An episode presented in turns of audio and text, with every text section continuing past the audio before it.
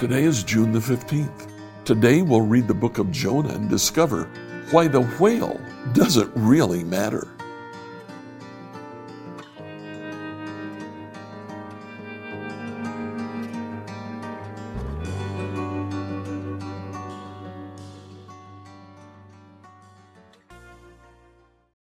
Now, Jonah is another book uh, that is not introduced by saying the prophet prophesied in this time period. But again, most would put Jonah in the 8th century, prophesying during the reign of Jeroboam. He doesn't, however, focus on Israel's main enemy, the uh, Arameans. Instead, he focuses on Nineveh uh, the Babylonians, the nation that's up and coming. Also, an enemy nation, also one who does not honor God. Jonah is called to go and prophesy to Nineveh. Now we know Jonah's story. We know that he didn't want to do that and so he fled. We see the story of a great fish that swallows Jonah and then spits him out on the ground. So much attention is being given to the fish, but that is really two or three verses in the entire story. We're distracted by the fish. Um, personally, I believe the message is that Jonah died and God brought him back to life and said, Jonah, I gave you a message. You didn't give that message. You won't die until you give the message. Well, Jonah goes to Nineveh. He gives the message. And Nineveh repents in chapter 3, verse 10, when God saw what they had done and how they had put a stop to their evil ways. He changed his mind and he didn't carry out the destruction that he had threatened. Chapter 4, verse 1 this change of plans greatly upset Jonah. He became very angry. He complained to the Lord. Didn't I say before I left home that you'd do this? That's why I ran away to Tarshish. I knew that you are a merciful and compassionate God, slow to get angry, filled with unfailing love. Exactly the message of the book of Joel that we read yesterday. The message of the book of Jonah is that God is indeed a merciful God. He shows grace when we repent and turn to Him. Again, what a great message for us today. Repent and turn to the Lord. Jonah 1 through 4, New Living Translation, Jonah 1. The Lord gave this message to Jonah, son of Amittai Get up and go to the great city of Nineveh. Announce my judgment against it, because I have seen how wicked its people are. But Jonah got up and went in the opposite direction to get away from the Lord. He went down to the port of Joppa, where he found a ship leaving for Tarshish. He bought a ticket and went on board, hoping to escape from the Lord by sailing to Tarshish. But the Lord hurled a powerful wind over the sea, causing a violent storm that threatened to break apart the ship. Fearing for their lives, the desperate sailors shouted to their gods for help and threw the cargo overboard to lighten the ship.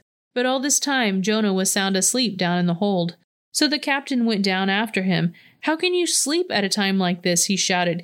Get up and pray to your God. Maybe he will pay attention to us and spare our lives. Then the crew cast lots to see which of them had offended the gods and caused the terrible storm.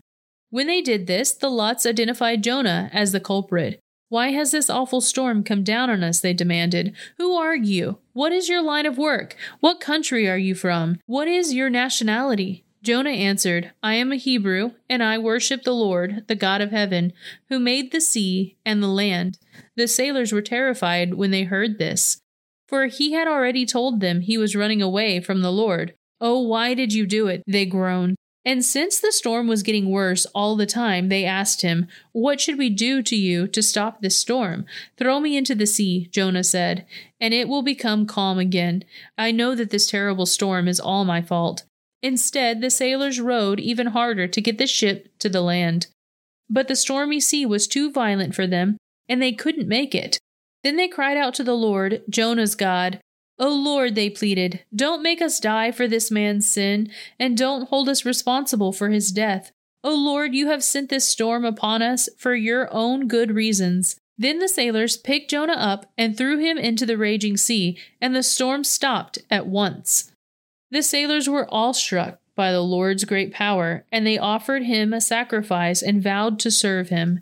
Now the Lord had arranged for a great fish to swallow Jonah, and Jonah was inside the fish for three days and three nights. Jonah 2. Then Jonah prayed to the Lord his God from inside the fish. He said, I cried out to the Lord in my great trouble, and he answered me. I called to you from the land of the dead. And Lord, you heard me. You threw me into the ocean depths, and I sank down to the heart of the sea. The mighty waters engulfed me. I was buried beneath your wild and stormy waves. Then I said, O Lord, you have driven me from your presence, yet I will look once more toward your holy temple. I sank beneath the waves, and the waters closed over me. Seaweed wrapped itself around my head. I sank down to the very roots of the mountains. I was imprisoned in the earth, whose great locks shut forever. But you, O Lord my God, snatched me from the jaws of death. As my life was slipping away, I remembered the Lord, and my earnest prayer went out to you in your holy temple. Those who worship false gods turn their backs on all God's mercies. But I will offer sacrifices to you with songs of praise, and I will fulfill all my vows. For my salvation comes from the Lord alone. Then the Lord ordered the fish to spit Jonah out onto the beach. Jonah 3. Then the Lord spoke to Jonah a second time Get up and go to the great city of Nineveh and deliver the message I have given you. This time Jonah obeyed the Lord's commands and went to Nineveh, this city so large that it took three days to see it all. On the day Jonah entered the city, he shouted to the crowds, Forty days from now, Nineveh will be destroyed. The people of Nineveh believed God's message, and from the greatest to the least, they declared a fast and put on burlap to show their sorrow. When the king of Nineveh heard what Jonah was saying, he stepped down from his throne and took off his royal robes. He dressed himself in burlap and sat on a heap of ashes. Then the king and his nobles sent this decree throughout the city no one, not even the animal from your herds and flocks, may eat or drink anything at all. People and animal alike must wear garments of mourning, and everyone must pray earnestly to God. They must turn from their evil ways and stop their violence. Who can tell? Perhaps even yet God will change his mind and hold back his fierce anger from destroying us. When God saw what they had done and how they had put a stop to their evil ways, he changed his mind and did not carry out the destruction he had threatened. Jonah 4 This change of plans greatly upset Jonah. He became very angry, so he complained to the Lord about it. Didn't I say before I left home that you would do this? That is why I ran away to Tarshish. I knew that you are merciful and compassionate, God, slow to anger and filled with unfailing love you are eager to turn back from destroying people. Just kill me now, Lord. I'd rather be dead than alive if what I predicted will not happen. The Lord replied, Is it right for you to be angry about this?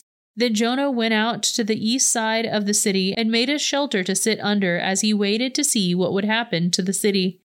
And the Lord God arranged a leafy plant to grow there, and soon it spread its broad leaves over Jonah's head, shading him from the sun. This eased his discomfort, and Jonah was very grateful for the plant. But God also arranged for a worm. The next morning at dawn, the worm ate through the stem of the plant so that it withered away. And as the sun grew hot, God arranged for a scorching east wind to blow on Jonah.